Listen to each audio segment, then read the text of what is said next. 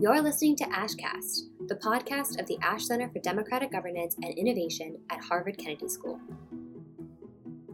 If you start looking for it, you can almost see who is going to lose a particular election because somewhere in there they will let slip that either they hate TV or they hate being packaged in this way. And almost inevitably, it's the candidate who's willing to be packaged and sold and like dumbed down and like, I don't know, monetized that is the one who wins. From I Like Ike to Make America Great Again hats, branding and politics have gone hand in hand, selling ideas, ideals, and candidates. Political Brands, the new book from Ciara Torres Spelliscy, is a unique exploration of the legal framework for the use of commercial branding and advertising techniques in presidential political campaigns, as well as the impact of politics on commercial brands. On October 30th, the Ash Center hosted Spelliscy, a professor of law at Stetson University, for a discussion of her latest book. The talk was moderated by Miles Rapoport, Senior Practice Fellow in American Democracy at the Ash Center. Is bring authors and other people who are involved in democracy work around the country uh, to come and talk to us about the things that they're thinking about, uh, acting upon, and writing about. And so was, I was delighted at the possibility that Ciara Torres Spelliscy uh, would come and talk to us today. So I've known Ciara for a long time. Uh, before she was, uh, she's now a professor, law professor at, at Stetson University in Florida. Uh, has been there for nine years. but prior to that was a colleague of mine uh, when she worked at the Brennan Center for Justice in New York, where she was one of the lead people on voting rights, campaign finance reform, corruption, and other kinds of issues. So, um, oh, all right. So I have to read this. This is what she's. This is this is.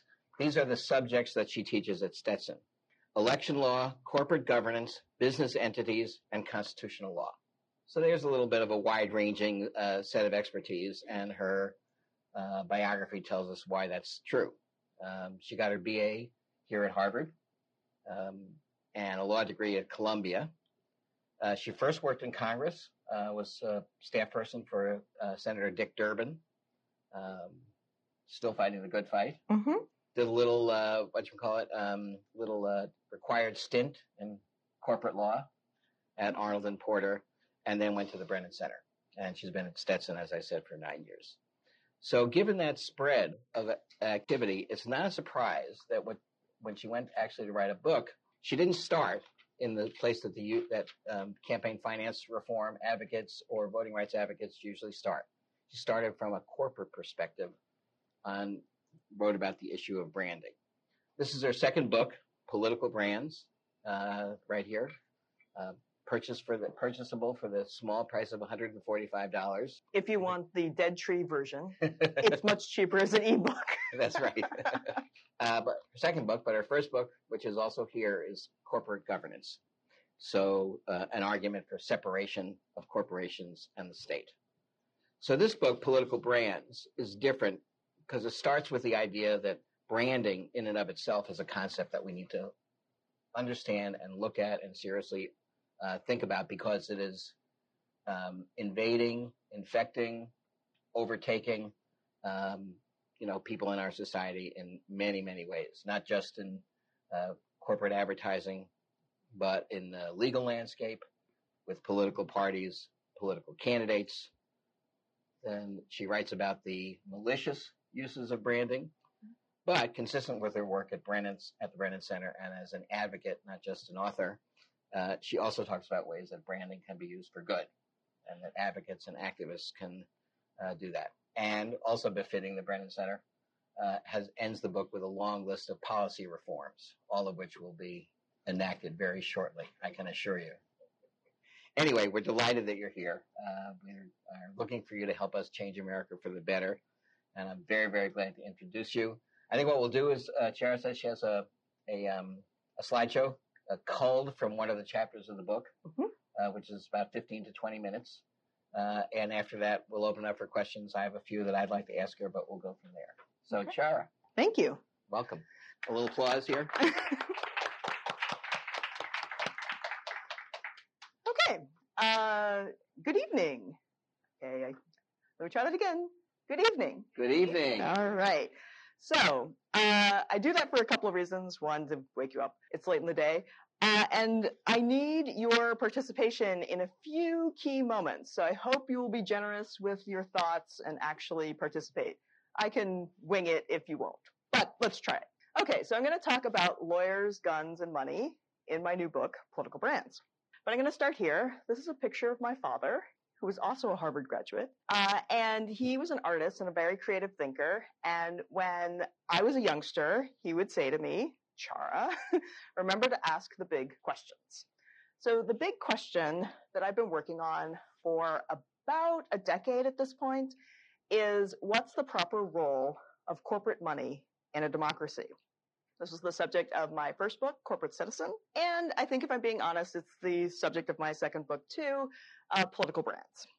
So, ah, yes. Before we get to before we get to uh, political brands, I think we have to think about how branding actually works, and this is where I need your participation, um, because I think a, a useful heuristic. Wait one second. Before you participate, I want you to know that you are being recorded for audio purposes, and there are pictures being taken for the sake of the Kennedy Center. So I will repeat. And the Kennedy School. I will repeat your response so that it, it, it is properly audio recorded. So, um, if we think about the Santa Claus myth, I think that is a good way to learn how branding actually works. So, here's the question on the table uh, Why does the average four year old think that Santa is real? You must have some opinion on this. Why does the four year old think that? Popular media. Okay, because it's in popular media. Any other reasons why a four year old would think it's real? Because they're told that it is. Yeah, I think these are the two big reasons. So, one of the ways to think about a four year old and why they would fall for the Santa Claus myth is they live in an information silo. Most four year olds are only getting information from their parents. And mostly, parents will tell four year olds truthful things, which is why it is so pernicious and effective when they lie to their four year old. Because if you get a lie through a network of trust, you're more likely to fall for it. Another thing that uh, I, I think perpetuates the Santa Claus myth is it works on a deep psychological level. Um, whether that's wanting to be rewarded for good behavior, or even beyond that, the idea that there's someone who just wants to give you toys and sweets sounds pretty awesome. And then, thirdly, truth tellers are very easy to dismiss. So for the average four-year-old, the only person who will tell a four-year-old that Santa Claus isn't real is another child, typically a sibling, typically a sibling that's being a jerk at that moment. and so when this, when the truth teller actually shows up and says Santa isn't real, there's a deficit of account of um, of authority between the person who's telling you the truth your jerky sibling, and your parents who you normally get truthful information from.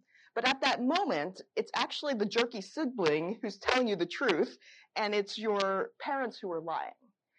Another thing that I think keeps uh, the Santa Claus myth alive is repetition, which is what one of you just said. It's not just that they hear it from their parents, they hear it all over the place. It's in cartoons, it's in movies, it's in advertisements. So this advertisement is from Coca-Cola, and I think it has two things that it is um, perpetuating. One, the Santa Claus myth, and two, the idea that Coca-Cola is somehow desirable. Okay, so in my book, Political Brands, I look at different aspects of American political life that are being rebranded. And so each chapter is named something like branding treason, branding greed, branding corruption, and branding tragedy. Now, for this evening, I'm going to focus on branding tragedy. Okay, here's your next opportunity to participate. If I say Marjory Stoneman Douglas, there are probably two things that come to mind. Can anyone give me one of them? Yeah, in the back. Gun violence. That's what I was thinking of. Anything else? This is actually a real person. Um, she was an environmentalist. She's she was uh, integral in protecting the Everglades in Florida, and that is why there is a high school named after her. but the connotation of her name now tends to bring up images like this. So this was taken on Valentine's Day in 2018, the day of the shooting at this high school. And what you're seeing here is the, the students walking out of their own high school with their hands raised to show that they are not armed, that they are not the gunmen. And I think there are lots of different ways that you could think about Parkland. You could think about this as a failure of gun control. You could think about it as a failure of mental health care in the United States. But because I'm a campaign finance lawyer, I think of Parkland and its aftermath as a money and politics story. And let me explain why. So part of appreciating why this is a money in politics story is thinking about how money in politics works more generally in the United States. So one of the things that I do uh, is I make a lot of spreadsheets. Um, one of the things I track is are publicly traded corporations that you could buy on the New York Stock Exchange, for example, uh, are they spending in politics? Are they using the rights that they got in 2010 from the Supreme Court in Citizens United versus FEC? And spoiler alert, yes, yes, they are.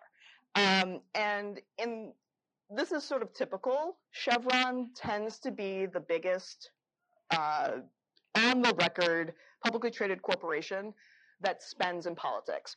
Now, in the interest of time, I'm not going to make you suffer through these data sheets, but I'm just showing you that I have them. Um, and this is the um, the big trend. So, corporations right after Citizens United, only a handful were spending, and they were spending a sort of relatively small amount. But each cycle, more corporations spend, and the amount in aggregate that they are spending goes up. And there's a reason why I colored my blobs uh, red. It's because almost all of this corporate money is going towards the Republicans. Only this teeny tiny little sliver, there's like a little, and I always wonder if it's like, it was a mistake that they got this money. But um, almost all of it is going to the Republican Party. Now, or Republican candidates. And I find this remarkable for, for a number of reasons. One, it is so skewed to one side. And the other thing that I find sort of remarkable about this is corporations are made up in part by employees who work there. And the employees who work there tend to be ideologically heterogeneous. And one of the ways you can see this is if you look at not what the corporation is doing in politics, but if you look at what employees are doing in politics, it's a very different story. So this is a data graphic that shows about 30 different US corporations. Like each line is a different corporation. The blue bar is the money that's going to the Democratic candidate from uh, employees of that corporation. And then the pink bar is money going to Republican candidates from that corporation. And I think what you can see at a glance, even if you can't read like every single name, is that all of these corporations, from the point of view of the employees who actually work there, are bipartisan. There's no such thing as a like an all Republican firm or an all Democratic firm. And this is true even if you look at our big political spender, Chevron. So this is from the last election, the midterm. The money going from the corporate PAC skews heavily Republican. But if you look at the money that's coming from Chevron employees, it actually skewed Democratic in 2018. And fun fact, the candidate of choice of Chevron employees in 2018 was Beto O'Rourke. Uh, so all the data that I just showed you is the money that you can actually trace, which is done on the record. But the reason why I think that is not the full story is there has been an enormous amount of dark money that has been spent at the federal level since Citizens United. So here's how the dark money has flowed. Um, it peaked in 2012 when President Obama was running for reelection. I sort of predict that we're likely to see a similar peak in 2020 with Trump running for reelection. And all of this, if you add it together between Citizens United and today, there have been a billion dollars in dark money spent in federal elections alone. How do you know it? How, How do you know if it's dark? Oh, so good question. What I mean by dark, yes, define your terms, is money that is spent in politics where you can't tell who the underlying donor is. So you can see it's being spent in politics, but if you go and, you know, pull the forms, it, it because of the way the, the Federal Election Commission deals with uh, transparency in politics, which is poorly, you are allowed to spend millions of dollars in politics and list zero donors. And if, if you're a zero donor um, entity, that's what's captured by this slide. So the reason I care about dark money is I count I care about accountability in our democracy. And so if you compared the on the record money from publicly traded corporations in the last presidential election, it would be that tiny yellow slice. And then if you compared it to the dark money that was spent in 2016, that's the rest of the circle. Now, because I do this all day, I strongly suspect that there are more publicly traded corporations and even privately held corporations that are spending in that dark area. But that's the problem with dark money. You don't know if it's a bunch of Girl Scouts or if it's Exxon. Now, you can tell the conduits of dark money. And in 2016, the biggest uh, conduit of dark money was the National Rifle Association, better known by its initials, the NRA. So we could think about what would accountability look like for the NRA? For a while, I thought it would look like this. This is the special counsel, and I thought he would be a little bit more interested in what the NRA was up to, but at least his redacted report does not seem to bear that out. So instead, what accountability has looked like for the NRA has been these teenagers. So these teenagers are survivors of the shooting at Marjory Stoneman Douglas High School. And I think what they are up to is they are trying to break the causal links in the chain that they think led to the death of their um, classmates and teachers. And I think those causal links for them are the NRA, politicians, and corporations who support both. And here are some examples of how they have tried to break some of these chains. So Publix is my local uh, grocery store. I'm from Florida as well. And the Parkland survivors picked a big fight with Publix. And they did that because Adam Putnam was running for governor last year, and they realized that Publix was the corporate entity, as well as individuals associated with the corporate entity, were supporting Adam Putnam. And the reason that they found that objectionable is Putnam would refer to himself as an NRA sellout, and he would brag about his A plus rating from the NRA. And again, those are words from Adam Putnam. These are not words that the Parkland students are putting in his mouth. And because they uh, saw such a close association between the NRA and Putnam, they decided to protest Publix for supporting him. And so what they decided to do was they held a die-in at the Publix that is closest to Marjory Stoneman Douglas High School. And they're very media savvy, so they called um, the, the press and I don't know if you can read it, but this is an AP photo, so this went far and wide. And I'll put a pin in what happened next. But another thing that the Parkland students did is they organized a huge march in Washington called the March for Our Lives. And if you watch that on TV, you might have noticed that a lot of the student activists were wearing these price tags that said a dollar five. And it may not have been totally clear to you what that was about. But here is an explanation. So this figure comes from looking at how much the NRA has spent in favor of Marco Rubio, and then they divided it by the number of students in the state of Florida. And that's how they came up with the idea that to Marco Rubio, uh, their lives are only valued at a dollar and five cents. So we could ask the question, has there been accountability post Parkland? Publix definitely got the message. Um, after that die-in, they decided they would end their corporate political donations immediately. What's harder to suss out is Putnam loses his primary. He may have lo- lost that primary to De- DeSantis in any event, but I don't think the protests from the Parkland students could have helped him. Um, and another open question is whether the the students' ire at Rubio, for example, will last until his next election, which is still three years in the future. Now, I think if we're being honest, political protests might often do very little. Even one as big as the March for Our Lives, which filled the streets of Washington the day that it happened. But you never know whose attention you might catch when you have a political protest like this. And one of the things that happened after the March for Our, Lives was um, they've con- the, the Parkland students continued to put pressure on corporations to break their ties with the NRA. And all of these brands who used to give discounts to NRA members decided to end their discounts with uh, NRA after Parkland. Another entity that definitely got the message from the Parkland students was the governor of New York. So the governor of New York has enormous regulatory power over banks and insurance companies who are either based in New York or do so much business in New York that they are regulated by the state. And the governor uh, basically made it clear that insurance companies and banks should reassess their relationship with the NRA.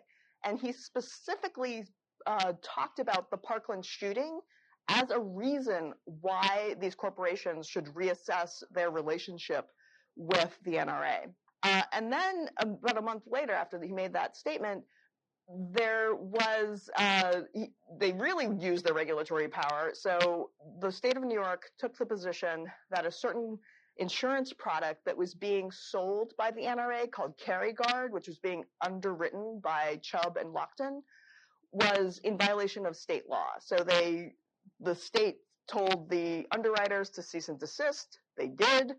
Uh, they were also hit with um, multi-million dollar fines. So because of all of this, the NRA is now suing Governor Cuomo.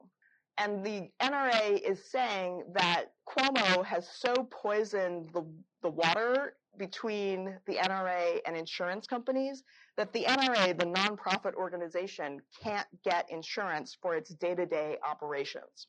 In this same lawsuit, uh, they also claim that they are nearly broke. And so, depending on your view of all of this, this could be a form of accountability for the NRA. And this is why I work on things like disclosure, because I think a good disclosure law really is worth its weight in gold. If the Parkland students can't identify that Publix is supporting Putnam, then they can't put pressure on Publix or Putnam. And I also would say that what's good for the goose is good for the gander. If you think that what Governor Cuomo did to the NRA is completely obnoxious and or unconstitutional, I think you should be able to see who his political supporters and donors are and put pressure on them if you think what uh, Governor Cuomo did was inappropriate. And so, um, closing up, I think there is a real branding battle between the NRA and the Parkland survivors. And part of that branding battle is who is the real victim of Parkland? I think if you ask most people, they would say the victims of Parkland are the students and the teachers who died there, and then the students and the teachers who survived that particular attack. But I think in certain quarters, if you asked who is the victim of Parkland and the uh, aftermath, they would say that the NRA is the victim here. And this sort of brings us back full circle to uh, Santa Claus. So, who's going to win this branding war? Well, the Parkland students and the NRA will try to influence the public through networks of trust, uh, whether that's your Facebook feed, your Twitter feed, uh, mainstream media. For a while there, the NRA had this thing called NRA TV, where they were trying to communicate with gun owners directly. That is now defunct, and that sort of goes to the truth of their filing in the, the case against Cuomo that they are broke. Um, then I think both sides will try to appeal to deep psychological needs and wish fulfillment. So I think for the students, it's a desire for safety. I think for a lot of NRA members, it's a desire for li- for liberty. And then there's this question of who is the truth teller and can you dismiss a truth teller? So very early on, when it was clear that the media was going to focus on the survivors of Parkland, there was this sort of wild accusation out of the NRA that some of the student leaders weren't real students, didn't go to the school, hadn't experienced the shooting, and they were accused of being crisis actors. And you could see why the NRA would try this.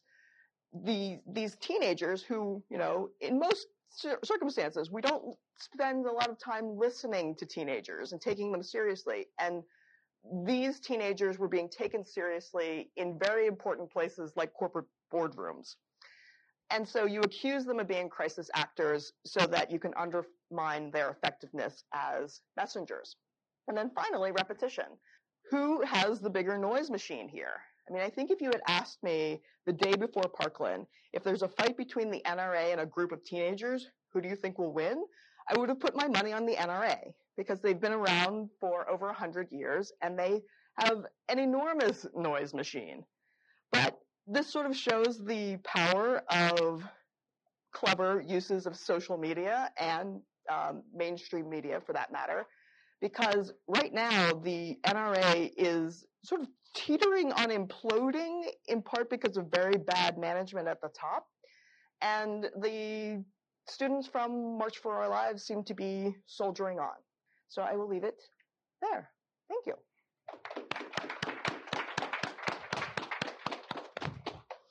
Um, all right, let me ask you just two questions and then I'll open it up. First, really, is about um, why did you choose the lens of branding to look? I mean, you're making an, a generalized critique of the political system, of the campaign finance system, of politics, of parties, of candidates, et cetera. But why why think of it as about through the lens of branding?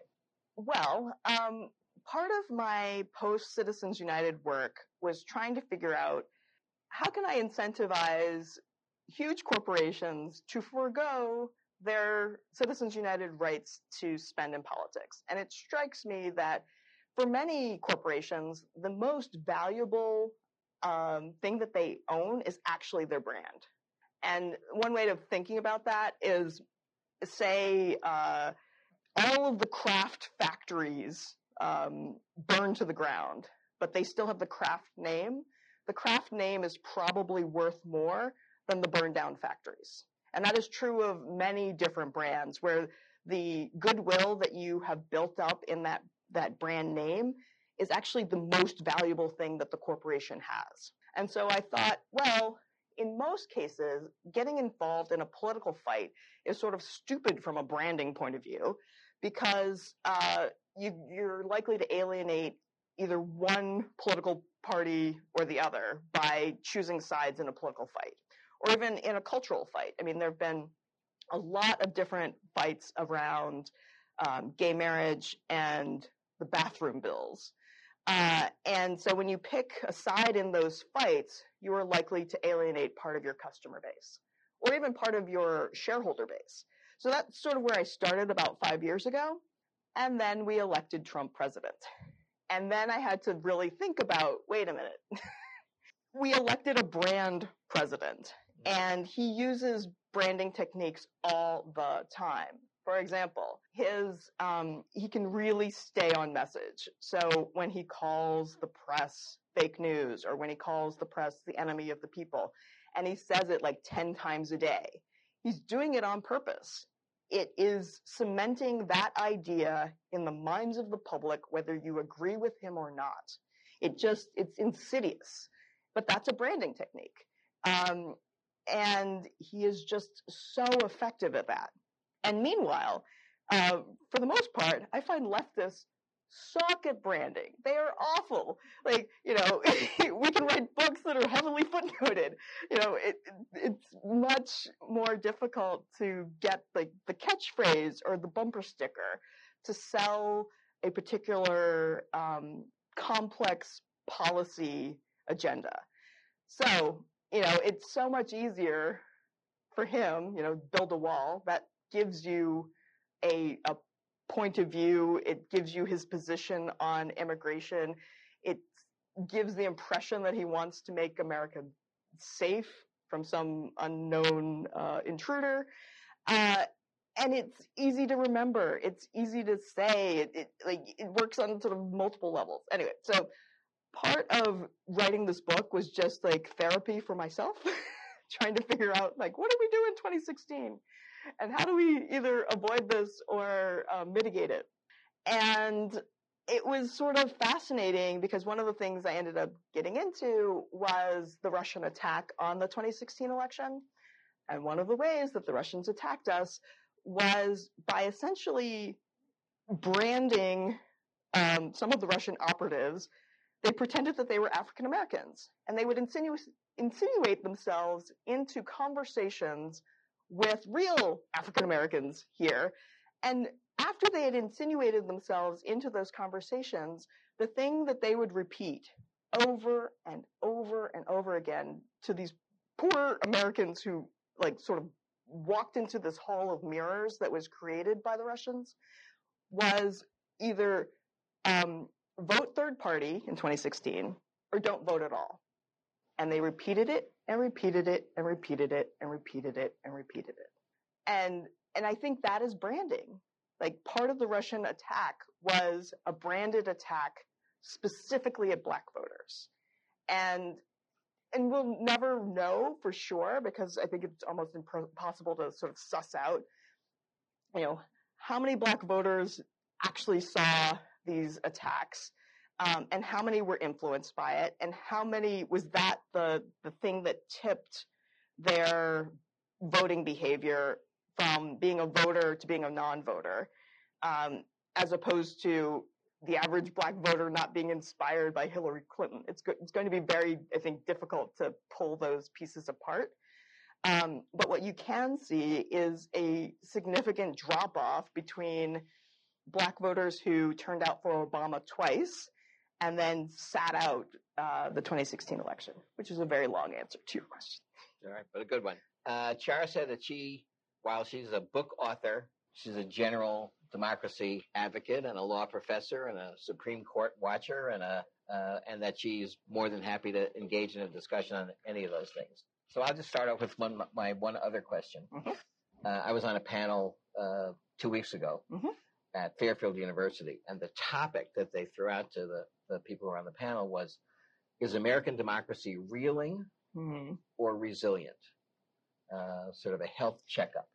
Hmm. Um, on American democracy today. So, what would you say? Are we reeling or are we resilient? Well, there were many different aspects of the 2016 election that in real time I found troubling, including just the depressed voter turnout in 2016. And so I think if you had asked me that question the day after, once we saw the, the poll returns, I would have said we're not in a good place here. I mean, you shouldn't have something that's approaching a midterm turnout uh, in certain areas when it's a presidential year. But since then, there have been sort of glimmers of resurgency.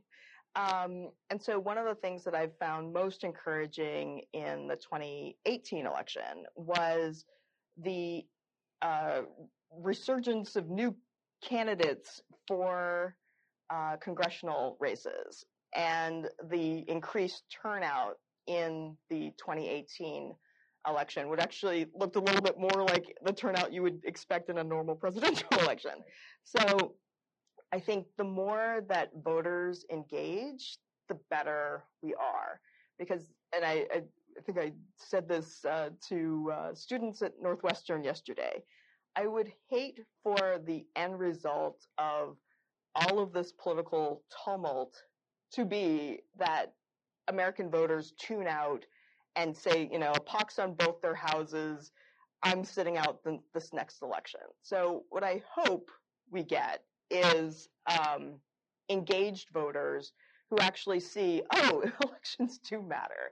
Like if I sit it out, then perhaps someone who uh, is contrary to my personal interests and beliefs will be elected. And I don't want that to happen again. So I have to engage. I have to engage my friends, to engage my, my family members, make sure we're all registered. We have the proper ID to vote in our state and make a plan to vote in the next election.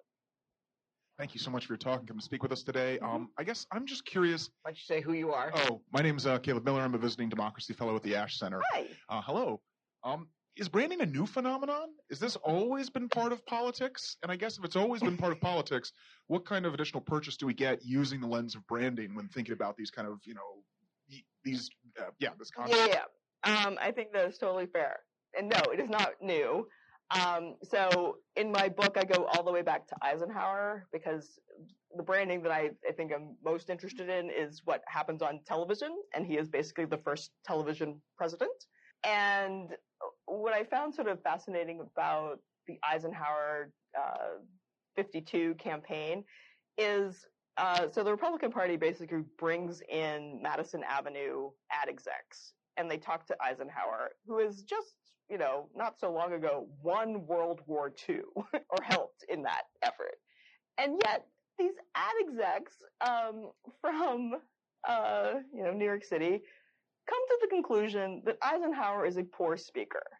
And so they decide that the way to sell, and they like they use this language like sell Eisenhower to the public, is to use the same techniques they've been using to sell toothpaste. And so they um, get a song from a Broadway play called "I Like Ike." They make that his campaign song. They make very short ads with Eisenhower that last about 20 seconds, um, so that in their their estimation, he can't mess up by saying something longer. And they package him, they put makeup on him, and they do the same thing that you would do with a commercial product. And it was wildly effective against Stevenson, who actually runs against Eisenhower twice and and loses both times. And uh, you know, Adlai Stevenson just was not and he would he was self-conscious about this. Like he adlai stevenson would say to reporters you know this is not about s- selling uh, soap. This is the, we're running for the president here. And and so adlai stevenson i think was trying to hold on to some dignity in the process of electing a presidential candidate and it the world was sort of moving in a different direction. And Eisenhower was willing to be packaged and was, you know, even given his enormous resume. I mean, he'd been the president of Columbia and all sorts of, you know, amazing things he had done. But he was willing to conform to this new media of television. And Adlai Stevenson, like, fought it tooth and nail. And I think that was ruinous for him and I think each time in between uh, uh, 52 and uh, the present day, if you start looking for it, you can almost see who is going to lose a particular election because somewhere in there they will let slip that either they hate TV or they hate being packaged in this way.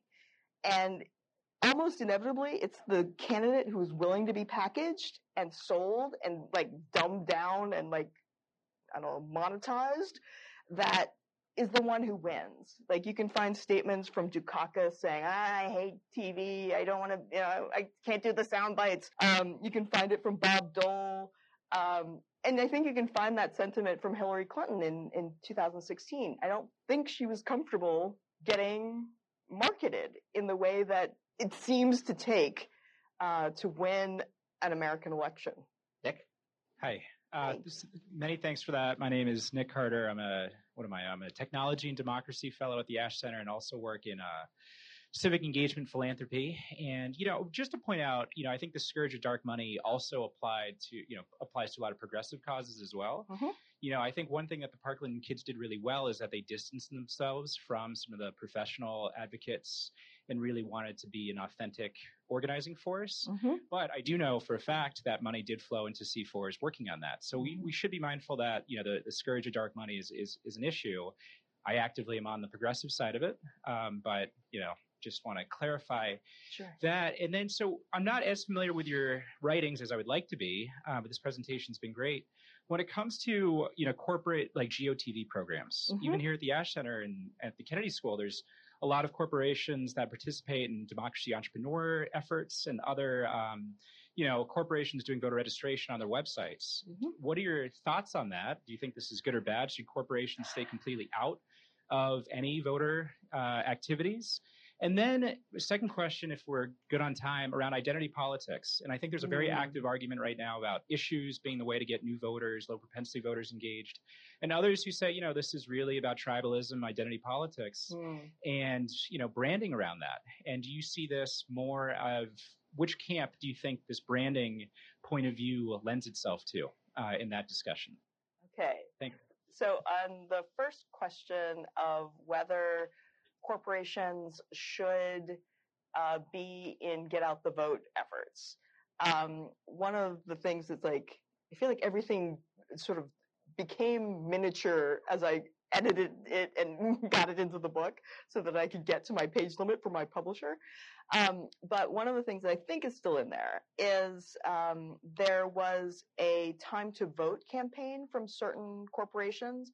And what that meant was they would give you the day off of, of election day so that you could actually um, go vote and they wouldn't dock your pay because you would um, exercise the franchise.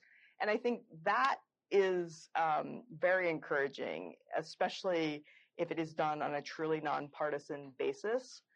Um, what I think gets a lot creepier in the corporate political context are things like the coal miners who were forced to show up for a mandatory Trump rally, whether they wanted to be there or not. It was considered work for them.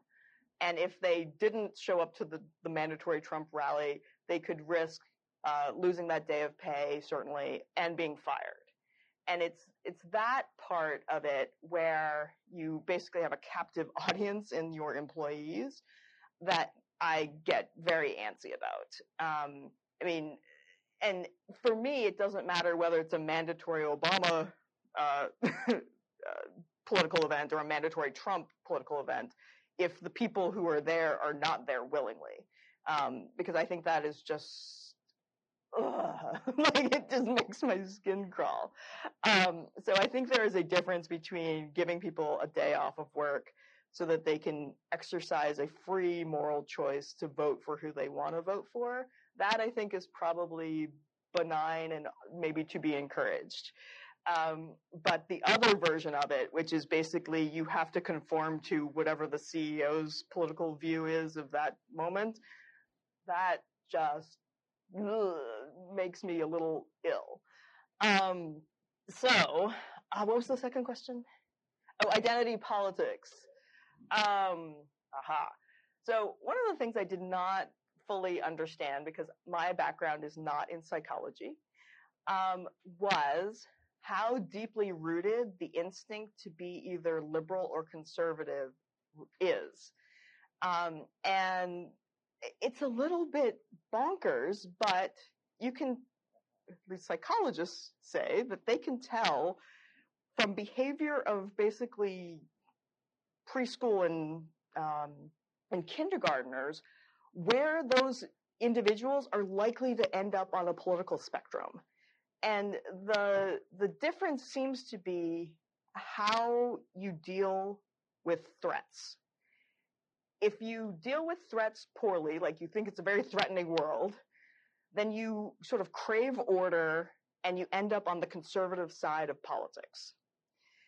On the other side if you are sort of much more open to new experiences like you don't see a threat around every corner then you're much more likely to be open to new experiences, to other people, and then you are likely as an adult to end up on the liberal end of the political spectrum.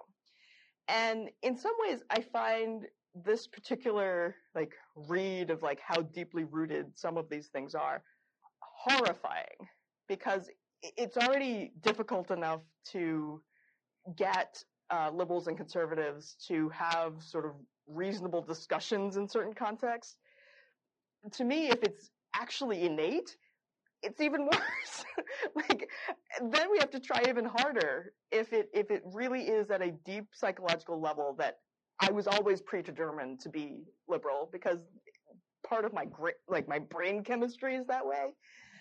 But I still think there is value in reaching across aisles and trying to break out of um, each of the information silos that we sort of put ourselves in. I guess one thing that we haven't discussed this evening yet is uh, the the role of Facebook and Twitter and Google in reinforcing your political beliefs. And part of this, I think, started from a good place at the at these companies. What they wanted to do is give you the information that you were really looking for. So, for example, with Google, um, they are trying to give you uh, the search results that are actually responsive to what you were actually looking for.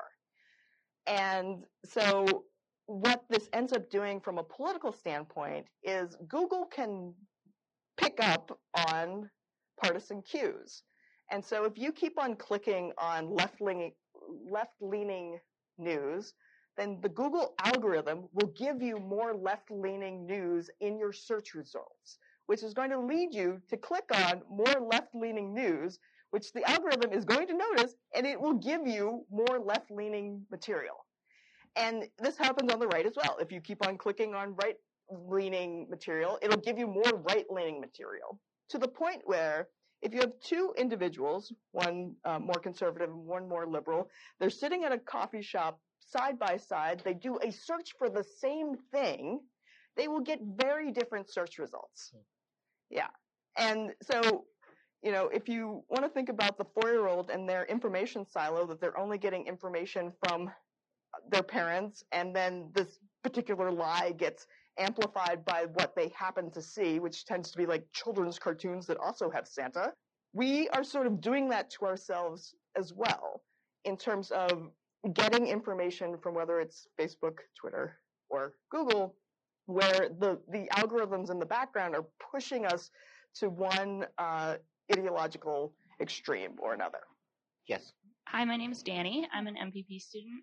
Um, you've talked about the role of of branding and misinformation in politics, but also just dumbing down Mm-hmm. complex events and ideas. Mm-hmm. What do you think are the ways that we could kind of combat these issues, or what are the like ways to solve some of those? So you want it not dumbed down? I think that that's a problem Mhm. in in our society and um, democracy. So, like, what are the steps, I guess, to either misinformation or the fact that maybe not the best politician wins, but the one who's better at branding? Yeah. Um, I mean, my sort of nightmare scenario is that a well branded, media savvy um, charlatan will be able to beat a uh, competent, complex, uh, serious candidate. And the way that they will do that is by um, making messages that are easily digestible.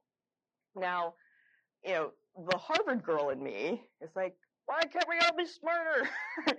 but, um, and maybe this is just the side effect of having done this work. I actually think that leftists have to get better at branding if they're going to win some of these battles, which are not, um, you know, in a court of law. It's in a court of public opinion. And if people can't understand what you are saying, then it's hard for them to get on your side. Um, and so I think part of it is figuring out, you know, what's the essence of the thing that I am trying to explain, uh, and making it more digestible. Like it doesn't have to be, uh, you know, the book with 300 footnotes. Uh, and You have 500 in here. Ah, there you go. Touche. Um, but for example, um, just this morning, uh, I have a piece out in Teen Vogue, and it's about branding, and it's about branding in the 2020 election. And so I talk about Beto O'Rourke's uh, branding. He has this um, T-shirt which says uh, more explicitly than I'm going to say now this is effed up, this is effed up, this is effed up. And this is a reference to something he said after a two shootings in Texas this summer. Um, and the sale of the It's Effed Up uh, shirt is going towards March for Our Lives and Moms Demand Progress, which are two um, gun control groups. And, but it is remarkable for a presidential candidate to be selling things in his presidential candidate store that says it's effed up. six times no less. uh, and then there's Yang, who has um, T-shirts that say "math, money, and marijuana," which appeals to a certain demographic. But I, I feel like as a larger term um, uh, project, it's probably I would think. I mean, who knows? It's a crazy electorate that um, having marijuana on your um, presidential campaign merch may backfire in a general election. I mean, we'll see. Who knows? Um, but what's brilliant about uh, Yang's branding is it's simple and it's direct and it, it boils down um, three policy positions he has. So math is uh, short for Make America Think Harder. And so if you see people with math, blue math shirts, those are Yang hats. And so it's not just that he likes math, he does like math, but it, it means make America think harder. And then the money refers to his uni, uh, universal basic income policy. And the marijuana refers to the fact that he actually wants marijuana legalized. So it's, you know, those are larger uh, and more complex policy positions, but he has figured out how to get it to three words. And that I feel like, uh, you know, I'm not a big fan of the last one in terms of how it'll play in a general election, but how it'll play in a primary, he may be right. If you could boil it down to three talking points, that's how you may win an election. Yes, yes. Yeah. That the left needs to get better at branding rather than like social political change. Well, I, I, I would also be a fan of a big social political change but I feel like part of how you get there is talking in language that people can understand. So I was just on a panel with um, John Pudner, who runs one of the only right wing uh, campaign finance groups. They're very rare, but he too acknowledges there's a problem with too much money in politics. And one of the points that he made is there is an enormous part of the American electorate that is not college educated. And if you aim all of your rhetoric towards the smaller part of the electorate that is college educated, you're going to miss people. And so I, one of the things that I think the left needs to do a little bit better is get at that uneducated or less educated group um, because they're voters too. So you are. Arturo Reynoso, Community. Mm-hmm. Thank you so much for your Thank talk. You. Um, I'm going to piggyback on her question, yeah. and that has to do with like you know when you see a situation coming at you, say the Parkland, Parkland students uh, being accused of being actors, uh-huh. crisis actors, yeah. and all of that stuff, and then you read somewhere uh, through the media that uh, Trump's organizers uh, Mm-hmm. hire, uh, you know, put out bas- basically uh, Craigslist listings to hire people to come to the rallies. Uh, we are looking for uh, people of color primarily. Uh, we are willing to pay this much uh, for this many hours or all that stuff. So Mm-hmm. that a lot of the people who are there are not real. They are there because they need the money to work on and things like that. Uh, how do you combat that? And, and then also an, an- another issue is that the political climate changes as people or the players change also. So you see uh, someone out there during one previous uh, impeachment talking about the presidency this and the president does, uh, and then all of a sudden changing the rules of the game uh, to say that you really have to be proven guilty of a crime and things like that to be, you know, go, to go through the process of impeachment and all, all that stuff. So you have the players changing one way or another. How do you deal with that?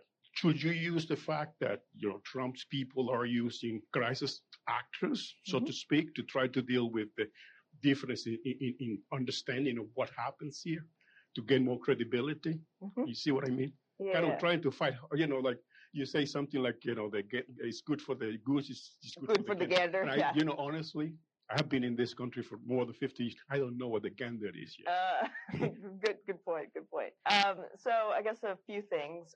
I think there is this sort of problem of I don't know asymmetrical warfare rhetorically um, between uh, President Trump and the people who surround him, and almost everyone else. So, I mean, one of the things that I find just remarkable about this particular president is um, so the Washington Post keeps track of his lies, and it's over 10,000 in like eh, when I wrote this book, like two and a half years, and, and that that number like goes up almost on a daily basis. Um, and that gives him a certain amount of power because he is not bounded by facts or reality. And the rest of us are. so, you know, if, if, I lie in my job, there will be consequences. Uh, and I think he may have finally gotten to the point where there are going to be consequences for him too.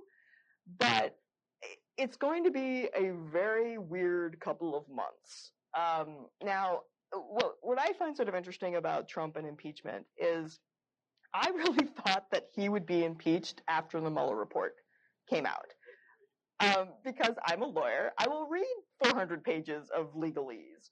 And I read it and I was like, oh, there's a, yeah, there, there are plenty of reasons, obstruction of justice all over the place to say that this person is not fit for office. And then I waited for my fellow Americans. I'm like, I know I can read faster than other people, but you will you will get there. You can do it. yes. And now I realize I am in the 5% of Americans who even cracked it open, let alone finished it. And that is part of like the messaging fight. There was not a a good messaging package to explain in language that people could understand what had happened that Mueller had discovered. And then Mueller himself, when he um, testified before Congress, didn't clarify much himself, which didn't do us any favors. And so it's been very interesting to see that the Ukrainian call is the thing that is causing the impeachment uh, ball to roll down the hill finally. Um, and we'll see what happens tomorrow with the impeachment inquiry vote uh, from uh, Speaker Pelosi to the, the whole House. I sort of presume that will be on, on a party line vote and that all the Dems will say yes and all the Republicans will say no. But I think what we are about to see is the public version of what's been going on in the SCIFs uh, up on Capitol Hill. You've been listening to ASHcast, the ASH Center for Democratic Governance and Innovations podcast. If you'd like to learn more, please visit ash.harvard.edu or follow the ASH Center on social media at Harvard Ash.